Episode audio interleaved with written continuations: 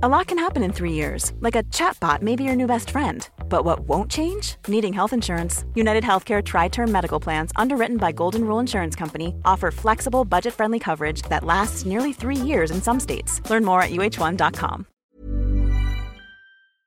Welcome, friends, to another r slash pro revenge video. If you like revenge and you want to join me in getting some against the YouTube algorithm, make sure to hit the like and subscribe buttons down below. That said, our first story of the day is by Stingray Rodriguez. You probably shouldn't mistreat your employees if they can destroy your livelihood simply by walking away.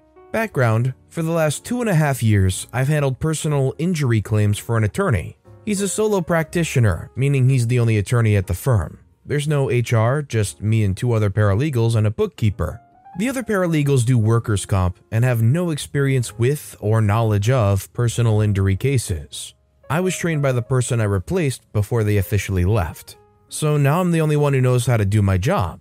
I'm also the only one who's been able to work weekends, which he needs in order to work on big projects. I'm also the only one who's a certified notary public. The attorney's in his mid to late 60s and refuses to adapt to technology. He cannot type, not on a keyboard, not on a phone.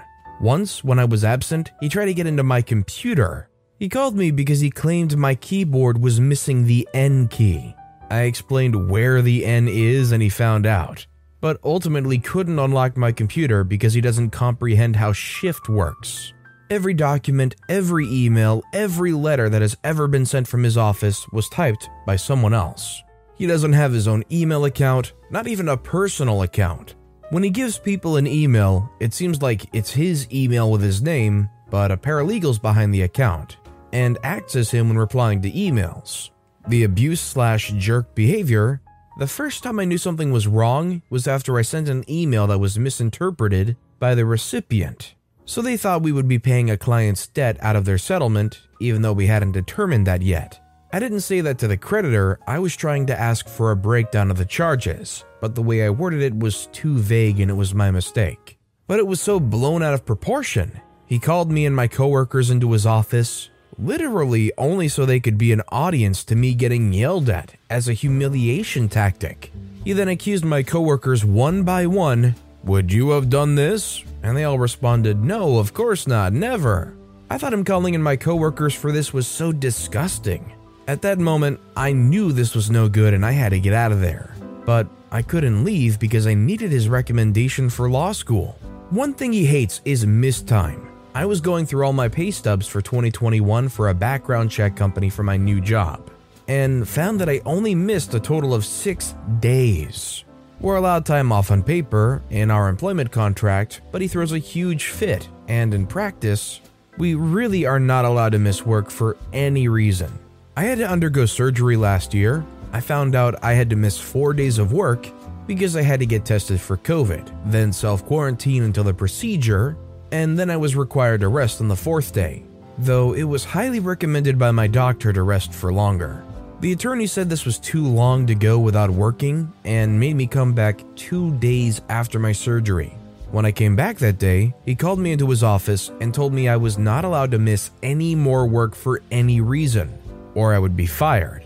I had a post op visit with my doctor for him to check that the surgery was a success. I was told if I went to this appointment, I would lose my job so I never went to the appointment. Also, last year, my grandma passed away. I was only allowed a half day off, only to attend the wake. The funeral was on a Sunday, which is usually when I work with him, so he had me come in that Saturday instead, the day before the funeral.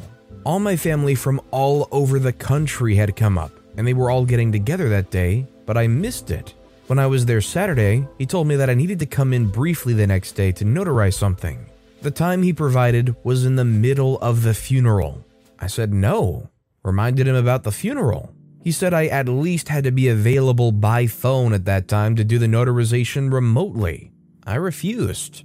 Another paralegal last year requested Christmas Eve off following the proper method outlined in the personnel policy. More than 30 days beforehand, she asked everyone else if we would be available. We all agreed we would be. She marked everyone's calendars and left a note for the attorney. When she returned the next day, he had responded by leaving a post it note on her desk with no written on it. He then created a new rule that all employees were required to work Christmas Eve and New Year's Eve. Earlier this year, there was a terrible snowstorm. The office closed that day, luckily. In my neighborhood, we all park on the street, and during snowstorms, cars need to be removed from the street for plows. My landlord told me to park in this church parking lot with the rest of the neighborhood. I parked there, and the next day, the parking lot had not been plowed when it was time to go to work. There was feet of snow. Even if my car was cleared, I wouldn't be able to move it through. I called the attorney and he said I clearly don't care about this job. I'm taking advantage of him, and if I don't come in, this is unacceptable and I'd be fired. He directed me to take an Uber. I checked the Uber app and waited for over an hour. No Ubers were available the entire time. I live in a remote area. I called the attorney again, and he decided to come pick me up and bring me to work himself, but then had me find my own ride home. There was another snowstorm the next month. I was staying at my boyfriend's, and his driveway was on a small incline. I couldn't get my car up the driveway in the snow. I tried for so long, all different directions and angles and speeds, and it could not go. The attorney gave me the same exact speech again and accused me of lying and taking advantage of him, and said all my coworkers got in perfectly fine. Once the driveway was plowed, I was able to come into work. I was two to three hours late. He called me into his office and said I'm on probation, forbidden from using personal time. The two to three hours would be taken out of my paycheck. He also told me I shouldn't stay over at my boyfriend's house on a work night. At this time, I had received my letter of recommendation from him, gotten into a great law school, and had been looking for new jobs and doing virtual interviews during my lunch. Around March, he notified us that he canceled our pension plan and we were all getting payouts. Mine was a significant amount of money that I desperately needed to repay a personal loan. He said the payout would be in September. He told me that if I quit or got fired, taxes would be taken out, and I would get less than half that amount. But if I stayed, he was using some sort of tax loophole, and I'd get the full payout amount. So I stayed, hoping to leave in September. The personnel policy contains the typical rule that if a federal holiday were to fall on a weekend, the closest weekday would be off. This year, the 4th of July was to be on a Sunday, so we'd get the following Monday off.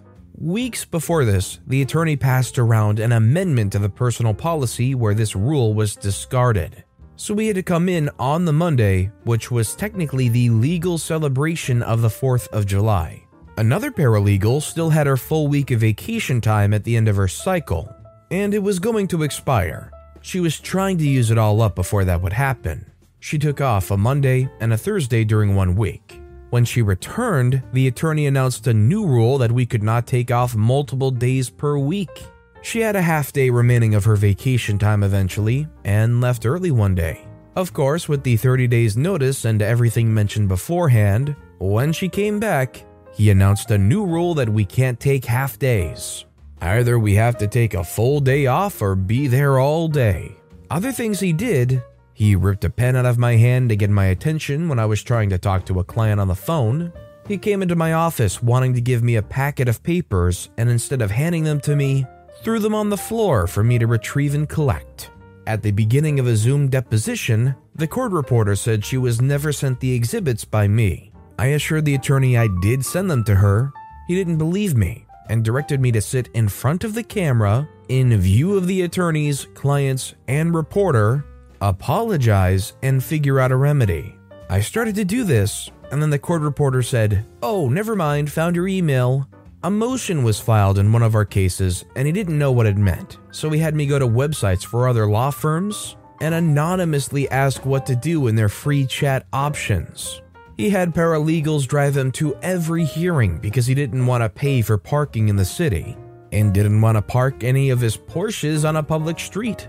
He also had paralegals drive him to personal appointments, bring him through Dunkin' Donuts drive throughs, and pick him up and drop him off at the car wash every week. No one was ever reimbursed for this. When he pulls up to the office, he idles in the road, wordlessly brings in a bag of Dunkin' Donuts and tea to the lobby, and then gets back in the car to find a parking space in the lot. This is an unspoken signal for the paralegal closest to the front of the office to go out, get his food and tea, and put them on his desk. He does not carry anything else into the office. He required me to perform personal notarizations for him for free. I performed over a hundred notarizations for his family members for free. And he never asked me, only demanded it of me. He called me good girl whenever I succeeded at something and has touched my shoulders and legs. Whenever he wants to cancel something at the very last second, he lies and claims his son is back in the hospital. His son almost died in 2019 and was hospitalized for 4 to 5 months and was in a coma. He made a full recovery in early 2020. I got sick for the first time this year in July, a really terrible cold. I was noticeably sick at the office. The next day, I felt much worse and called out. My boss texted back in response, No surprise. The last straw, I finally started law school. Beforehand, he was so excited for me. He wrote a glowing recommendation, but there was a mandatory orientation over a period of two days, and I had to leave hours early in order to attend this. I got the email about this from school only about three weeks before the events, less than 30 days. I told the attorney on that same day, and he said that it would be okay. But after I went to orientation the following workday, he said I was back on probation because I provided less than 30 days' notice. I was once again forbidden from using personal time. I told him I earned personal time. He said I could not get paid for not being there, that cost him. I said that was the purpose of personal time. There were other mandatory events for school that took place between the day classes ending and night classes beginning. Since both divisions had to attend, I missed every single one of them. I missed my mandatory meeting with my academic advisor. I missed mandatory academic success sessions. The attorney told me that he was the most flexible employer out there, that other law firms would be more harsh and less forgiving I thought about how all of my classmates worked full time in the legal field and were able to attend all the mandatory sessions. I decided to schedule a meeting with my school's director for the Center for Career Development. I specifically wanted to ask about his claim that other law firms would be far less accommodating to me wanting to go to school. Let me tell you, this woman was shocked and horrified at what I told her. She muted herself to yell and swear she told me to line up a new job, quit with no notice, and threatened to call the police if he harassed or threatened me afterwards. I stated that I was concerned about my clients. I completely handle the personal injury cases by myself. The attorney doesn't know what's going on with the cases, what to do on the cases, or how to do anything for them. He does workers' comp, and I do his personal injury cases all myself.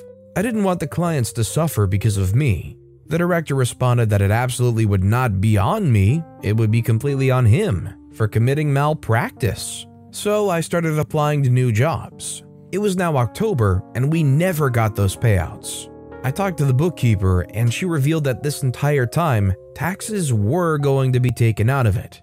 Whether we stayed, whether we quit, whether we got fired, we would be receiving the same amount.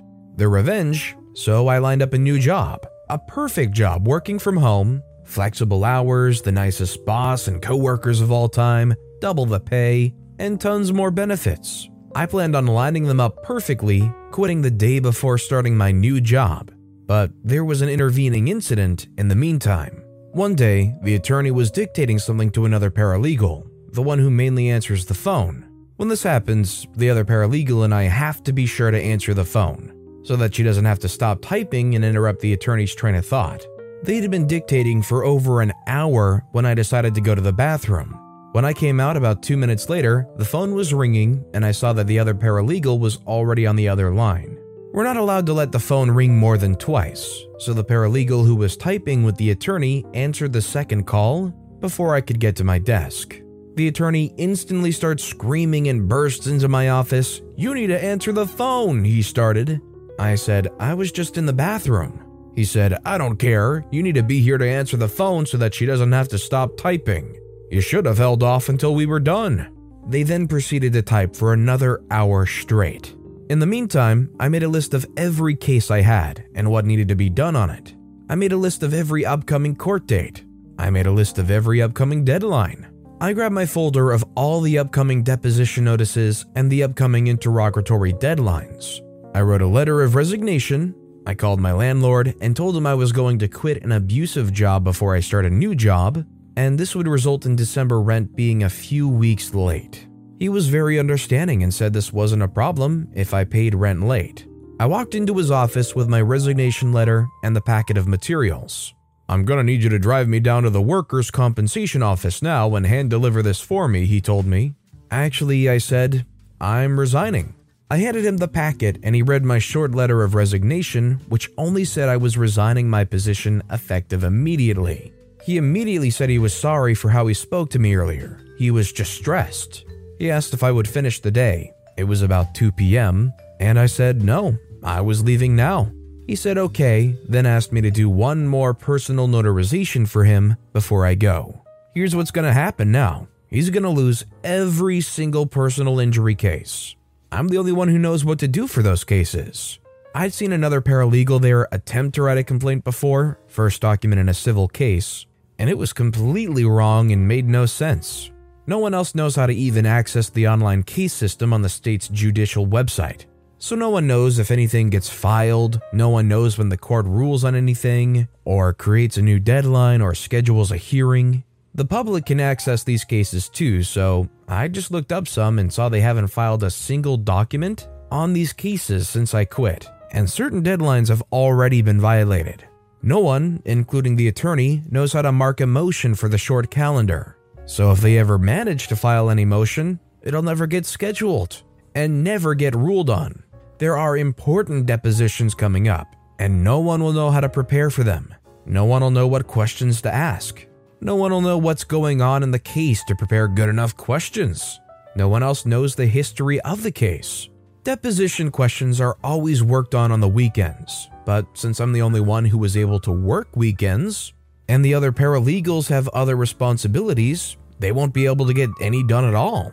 Interrogatory deadlines are coming up too, which means they'll need a notary public to have the client swear to the truthfulness of their responses. But no one in that office is a notary now.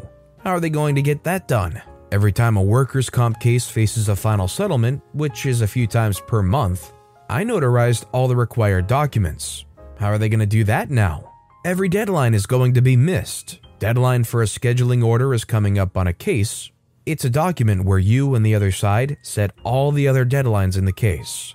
And no one will know how to fill that out. No one will know how each deadline is supposed to relate to each other, which one comes first, which deadline is supposed to come exactly three months after another deadline.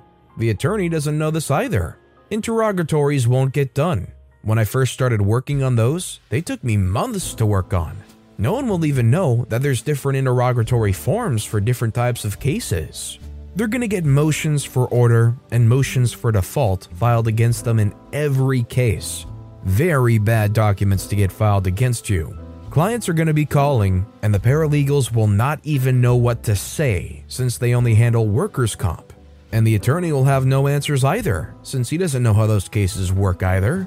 So he'll ignore the calls, and hopefully, all the clients will take their business elsewhere. The only way they can possibly recover is by hiring someone with the exact experience with these types of cases in the same jurisdiction, who's also a notary and who also is available weekends, willing to work rigid hours with little benefits and terrible pay. Apparently, before I was hired, they were looking for months. That was before COVID, and workers are much more demanding now and are much less willing to accept bad jobs. I also noticed they haven't even had time to post a job ad yet. I was very naive when I started working there and had this type of mental attitude and lack of self respect that left me very susceptible to abuse. I believe any normal self respecting person who may come in for an interview would feel bad vibes. They could tell by the way he talks and acts. I'm able to pick up on things like that now. The end. Although OP had to kind of suffer at the hands of this abusive workplace, I'm glad that they were able to get out of there and get in a much better situation eventually. If you were in OP's shoes, would you have been able to go on in this job for as long as OP did? Or would it only take a couple of the instances that this attorney had where it was ridiculous demands and new policies and whatnot? before you were like, you know what, I'm looking for a new job? Let me know what you think in the comments down below. But with that being said, that's all the time we have for today. If you haven't yet, if you could like and subscribe, that would mean a lot to me. Whatever you do, whether it's liking, subscribing, turning notifications on, all of it helps grow this channel, and I appreciate the heck out of it. So until next time, I'll see you all tomorrow with some more stories. Imagine the softest sheets you've ever felt. Now imagine them getting even softer over time. That's what you'll feel with Boll and Branch's organic cotton sheets. In a recent customer survey, 96% replied that Boll and Branch sheets get softer with every wash. Start getting your best night's sleep in these sheets that get softer and softer for years to come. Try their sheets with a 30-night guarantee. Plus, get 15% off your first order at bollandbranch.com. Code BUTTERY. Exclusions apply. See site for details.